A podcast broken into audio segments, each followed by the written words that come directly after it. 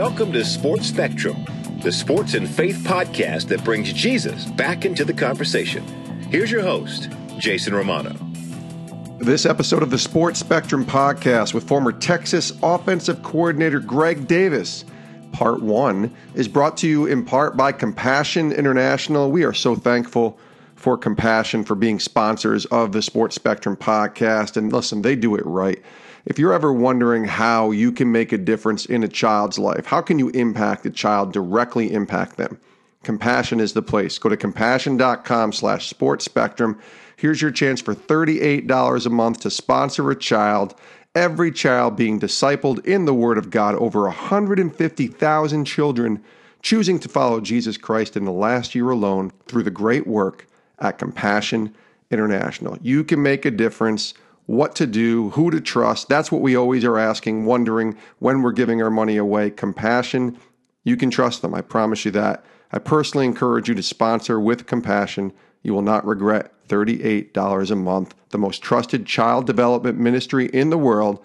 Sponsor a child today. Go to compassion.com slash sports spectrum. I promise you, you won't regret it. Today's guest on the podcast is Greg Davis, former college football coach. He was with Texas as their offensive coordinator and QB coach from 1998 to 2010. He was a member of that national championship team that won it all back in 2005, beating USC in that famous Rose Bowl game. They averaged 50.2 points per game that year. That was an NCAA record back in 2005, and Greg Davis had a lot to do with it. And on this podcast, we're going to bring you part one. We're going to break it up into two parts. And part one of our conversation with Greg Davis will center around retirement. He retired in January of 2017 from coaching.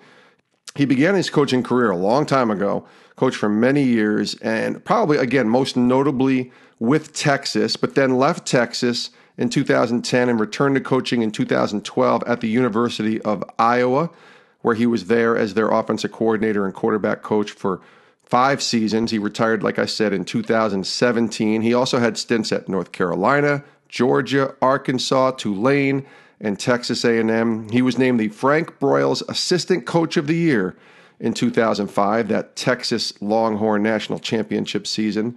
So let's get right to it because you, you'll like this podcast because it's coaching 101 in a lot of ways. We don't have a ton of coaches here on the podcast. We do have some. And Greg Davis is one who um, sort of aligns with what we are about, not only from coaching perspective, but from a, faith perspective. He loves Jesus, and we talk about what he misses about coaching, why he stepped away, how retirement's been for him, and how he sort of integrates his faith into his coaching, or how he integrated his faith into his coaching. It's a a poignant conversation. That's why we broke it up into two parts because it was so good. We didn't want to cut any of it out. So here is part one of our conversation with former Texas offensive coordinator Greg Davis right here on the Sports Spectrum podcast. Coach Davis, thanks for joining us. Thank you for having me. I um, I'll start off right off the bat by saying how much I enjoyed your time when you and your brother came down to Colleyville and spoke at Compass Church. Uh, um, it was uh, it was a lot of fun, and it was uh, it was very uh, very moving. So well, thank you for what you do, Coach. Thank you very much. Yeah, we were down there, my brother and I. Uh, back in late May, uh, talking about my book "Live to Forgive," and it was great to meet you in person, and really started the conversation that's led to this interview. So very excited to have you on the podcast. The first thing I wrote down on my paper here in my prep for for our interview was January 6, 2017. And that's the day I'm sure you know that you retired from college football. And we'll get into your journey in a minute, but tell me how retirement's been going for you. You're about a year and a half into the to the retirement life. How's that been treating you? Well, it's uh it's not as bad as people want to tell you, Jason. I tell you, yeah. uh, every day Saturday, and uh, so uh, it's uh, the first thing I found when the uh, when the season started is that uh, stores were actually open on Saturday. Uh, I did not know that. Uh, yep. The second thing was uh, uh, for 43 years on Saturday during the season, I woke up with you know just a little bit of throw up in my mouth, and uh, and I didn't have that anymore. So. Mm-hmm so it was uh, uh, it, it, was good. I, I, totally enjoyed my time. Uh, I did it for 43 years. My wife is a saint. Uh, it gave me a platform uh, that I tried to honor. Um, but it was it was time for me. It, it, was time for me to totally devote myself to my family and my grandkids, and so we've totally enjoyed it. What was uh, or what has life been like with your wife seeing you every day? Is she kind of kicking you out of the house sometimes and saying, "Come on, coach, get out of here"? I'm oh used yeah, to you being away.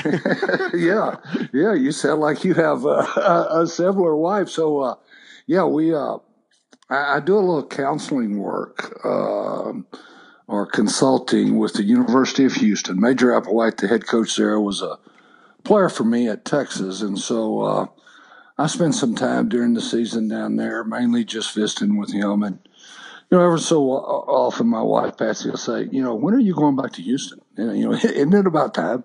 So. Uh, there's some there's some getting to know each other again um, when you retire after a, a, business like coaching. I have to imagine now. Just on a, on the level of being a coach, do you miss it? Oh, sure. Yeah. Uh, you know, when people ask, and since I was, um, you know, probably six years old, Jason, I, have been part of a team. Hmm. Uh, you know, either little league baseball, uh, you know, all the way through college and then coaching, and um, and we were always pulling in the same direction and for the same goals and working. And all of a sudden, you don't have that, uh, and th- that's what I miss. I miss the uh, the five year journey of watching a freshman come in and uh, not sure, and he's half man, half boy, and you know, five years later, he's uh, he, he's pretty much man, and uh, you know, you've had a little something to do with that. And uh, you know, yeah, I miss that. Uh, I don't miss junior days. I don't miss recruiting uh, in some of the camps, uh, but I do miss the being a part of the team. What do you think you learned about yourself and just in the past year and a half since leaving coaching, what have you learned most about yourself? Well, very insignificantly, I've learned that I can do some things around the house. Uh, Google good. is Google is an amazing tool, and uh, so some of the things that my wife said, "Oh, Greg can't do that. He could do. He never would do that." I've actually, you know, I've actually been able to do some of those things. Uh, you know, the second thing I, is really we, we've moved back. Uh, uh, to Colleyville, right outside of Dallas, because my daughter and son-in-law live here, and and they, they're three children. So, you know, reconnecting with the grandkids, and uh, I saw my young youngest one baptized about a two months ago. That completes all five of my grandchildren. Right. And uh, so, uh, you know, that's that's been the that's been the, the greatest thing. We're talking to Greg Davis here, former college football coach on the Sports Spectrum podcast. Coaching is such a, a, tricky profession for people of faith, in my opinion. Maybe it's not, because you don't want to alienate the team based upon those that are followers of Christ and, and those that aren't, of course. What have you learned over these years that has helped you as you've lived out your faith through your job as a coach, but also you know, understanding that every person's journey is different and every person's faith in many ways sometimes is different? Uh, that is a great question. It's a great question because um, I mentioned earlier you do have a platform. Yeah. You want to use it, but at the same time, you you have to be cognizant of uh, you're in a public university uh, or I was, and uh, uh, not everybody believes like you do. Um, some people get, you know, very offended. So, uh, what I tried to do was uh, every team I was on for 43 years, uh, we had chapel services. So uh, I can't swear to you that I'd never missed one, but I bet I didn't miss a handful in 43 years. Mm. Uh, and so so by being there, uh, I think I let the I let the guys know that we're there, um, that I was uh, a believer. Uh, also let them know, hey, if there's anybody on the team or if they need to talk, you know, I'd certainly be glad to.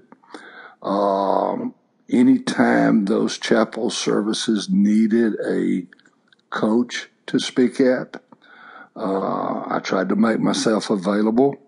I thought that was another way to, to let people know. And then, you know, I guess the, uh, I guess the other thing, Jason, is just, you know, trying to walk in such a way that, um, that the guys know, okay, you know, this guy's a little bit different in some of, you know, and, and sometimes that can be, that can be a challenge. Yeah. Um, but, um, um, you know, and then uh, the other things is that there's things that come up during football season. Uh, uh, like, well, fortunately, we were always playing after Christmas. Uh, so, you know, when we would break for Christmas and I, I would be, you know, addressing the offense for the last time.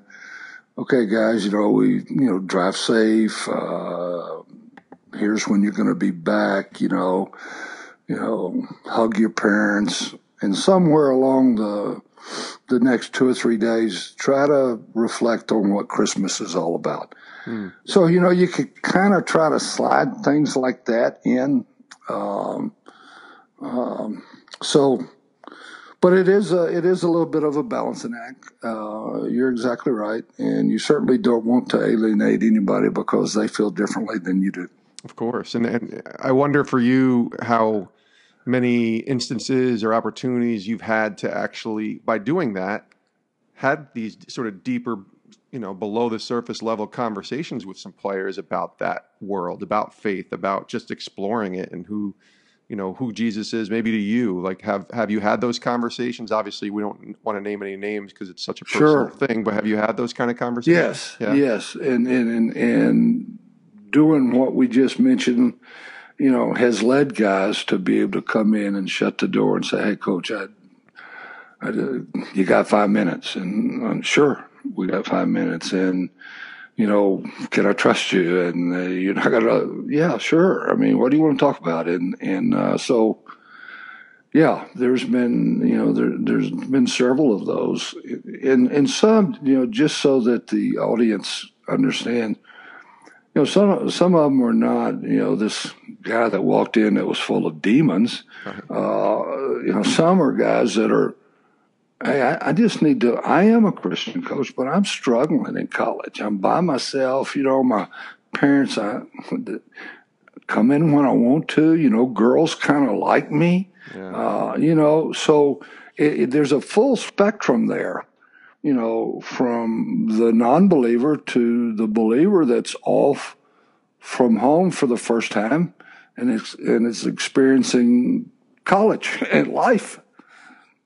You coached for 43 years, you said. Is, was there, is there a difference in how you treated, handled, talked to, coached a kid when you first came in versus certainly when you left, you know, a couple years ago? Did you see a big difference in how these kids sort of evolved, or were there pretty much the same kind of traits and personalities and issues and things that you had to work through?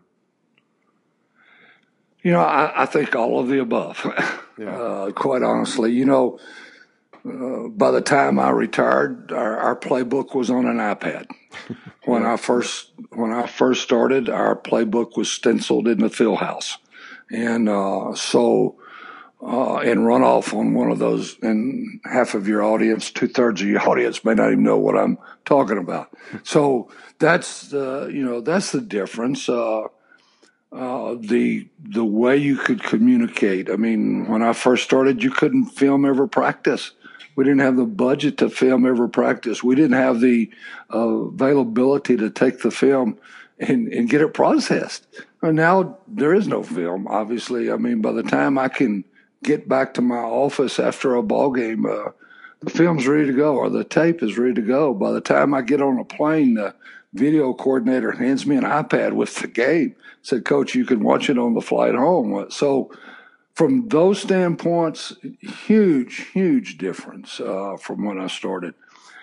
Uh, from the kids, you know, the base, the basis of coaching, Jason, is teaching, and so I don't think not a great change there uh, in what you had to do, and that they they wanted structure, they really did. They they wanted discipline. They they, they really did, and, and I, I think that from you know my first job in 1973 all the way you know through the end. The way you go about it was a little different. Also, though, I mean, um, when I came through, and and you know I'm older than you, but when when, when I came through, if um, you know, if I came home and said, Dad, you know, coach wanted me to do, well, okay, let's do it. I mean, uh, so that part's changed a little bit. There's, there's some questions. Uh, parents are, um, not to, I mean, not to give the impression my dad wasn't involved because having heard your, my, your story, my dad was much different. He was the best man at my wedding. And, and so yeah. I, I was, they, he was involved, but he certainly didn't have an opinion on what the coach was doing. It was right. and so, uh, uh, so there's been, you know, there, there's been tremendous changes in technology and some of the things, but I really think the basis of dealing with kids is pretty close to what it was. There's so many coaches out there, uh, especially many of them listening to this podcast. I know high school coaches, even little league coaches that want to get better at what they do. So for you, encourage them. You're somebody who's coached for a long time. Encourage them and share maybe a few of the things that you found worked best for you in connecting with the teams that you coached on. I think everybody has to, you know, I'm asked at clinics and various functions. I think everybody has to coach within their own personality. Um, I really do. I think a player at every level doesn't really care what you know until he knows that you care. Mm. And that is not a Greg Davisism. That is, coaches have used that, but it is so true. Uh, I think I broke through with Vince Young. Vince uh, went to a predominantly black school in Houston. Um, I don't even know if they had a white coach. Uh, he certainly didn't have a white coach that worked with him. Um, he came to the University of Texas, and um, I, am not sure I got through to him until he had his appendix out. And when he had a, his appendix out, I went to the hospital, and his mom was there, and you know she had was exhausted, and I said, "Why don't, why don't you go get some sleep, and I'll stay with Vince." And and um, it, it was nothing special, Jason. I mean, I I don't certainly don't deserve a medal for that, but it it allowed Vince and his mom to say, you know, he he cares. It's not just what he can do on the football field. So back to the question, I, I think you have to they have to know that you care, and and then I have to, you know, you have to be an encourager. I uh, I heard I can't even remember, uh, but one of the original Pro Bowlers, uh, I think maybe his name was Dick Weber.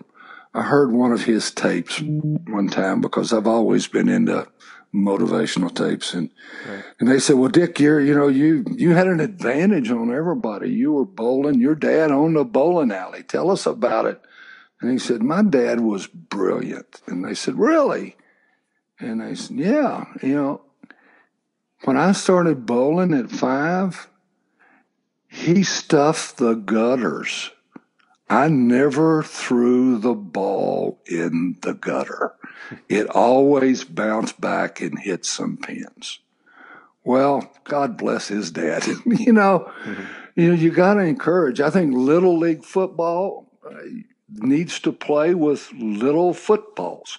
Their their hands are not ready to play uh, you know, to to play uh, with the big football. I think coaches of little league football, you should teach fundamentals and you should be an encourager. And gosh, if you win, that's fine. If you don't, that's okay too. Mm-hmm. But let them have a good time and feel better about themselves at the end of the season than they did at the start. That's good advice. Now, the word culture, coach, is, used a lot in the context of coaching and teams. Uh, I hear it a lot in different leadership mm-hmm. books that I read. It's such a it's such a common sort of buzzword, culture. What does that mean to you when you have a quote unquote great culture? And then on the other side, when you have a toxic culture, which maybe you've never been a part of, and, I, and I'm sure many mm-hmm. of us have, just if you live life, you have, but many just equate it to wins and losses. If you win, great culture. If you lose, ah, it's toxic. What do you think on that, and what about how culture works in the dynamic of team? Uh, I think it's huge. I think leadership, culture, you know, your your veteran leaders however you want to phrase it, but culture is a very cliche term now. Yeah. And, um, um, and I certainly understand what they're talking about. And, and, and to me, they're talking about a group of men, boys, kids. They're talking about a business. They're talking about a bank. They're talking about whatever, all pulling in the same direction. And and so in athletics, it's in most cases it's it's fairly easy to hmm. get it. I mean, to get somewhat of guys pulling in in that direction uh, because they don't normally get to college football unless they've done that. Uh, so, but still, I mean, egos can be a factor.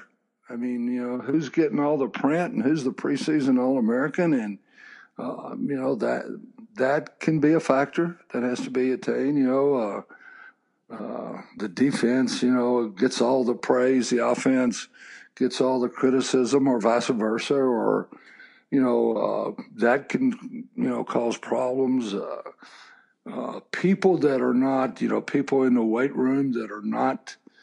Um, that are not tied in to the head coach's theory uh, can help create a bad culture, and not even intentionally, not not even trying to sabotage the culture. Just uh, so. Uh, but it's real. I mean, it, it's real. It's hard to define, um, and the um, you know, when, when, when you hear it the most is a guy takes over, a new guy takes over state university and his first time that someone runs up and sticks a microphone in his mouth. Well, we're trying to change the culture. Yeah. I mean, uh, it, it, it invariably and and and I think what he's saying is we're we're trying to get everybody pulling in the same direction. We're trying to get the nutritionists, the the academic people. We're trying to get the uh, trainers. We're trying to get everybody preaching one message and pulling in the same direction. And then if you're fortunate enough to have a little success, um, you know it it continues. Right. It, it makes the word culture become a great culture, right, right, Especially when you're winning. Right. We're talking to Coach Greg Davis here on the Sports Spectrum podcast. Coach, was was that something you always wanted to be known as? Uh, you know, coaching. You, you did it for 43 years. When did you first find out or realize or kind of get that itch that you, you thought coaching might be something you wanted to get into? Well, I was. Uh, I was fortunate. I had great youth coaches, great high school coaches, and uh, you know, you could walk by our coaches' offices in high school, and there was always laughter coming out, and they were always, you know, I, I thought, wow, I mean, these guys are getting paid. I mean, you know, they they wear shorts to work, uh, yeah. and uh, they get to run around there with us, and uh, and it seems like they're having fun. And then, you know, then I went to college and um, um, I was going to be a lawyer. And and then they said something about, you know, you had to have all these hours of foreign language. And Uh-oh. I said, oh, okay, well, if I'm not going to coach in Mexico, I probably can do without that. And, uh, but I, but I wanted to, to, you know, to be honest, because of guys that coached me. I mean, they really did seem to be enjoying what they were like, and and I was even further fortunate. My dad owned an insurance business in a small town we we grew up in. Groves, Texas, population 16,000. Mm-hmm. And so I was the oldest of four children, and, and uh, and there's no doubt he wanted me to take over, or certainly his one of his boys, uh, unless my daughter, unless his daughter would have. And uh, you know, and so I walked in one day to his office and said, "Dad, I've decided I'm going to be a coach." And he said, "Are you sure? Is that what you want?" Yeah. And he said, "Well, go be the best damn coach you can be." Mm-hmm. And uh, so, um, but it's been a it's been a blessing. It, it really has. It's it's hard to explain.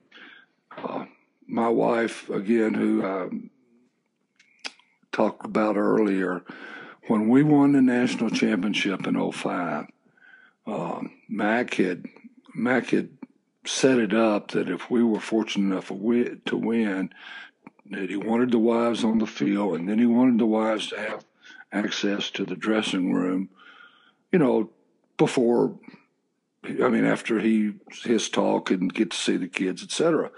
And so I had talked to my wife. I said, "What is it?" And I said, "It's it's a high. It's a high that you can't explain, and I don't know where you get it in the real world. I don't know where you get that feeling after a win."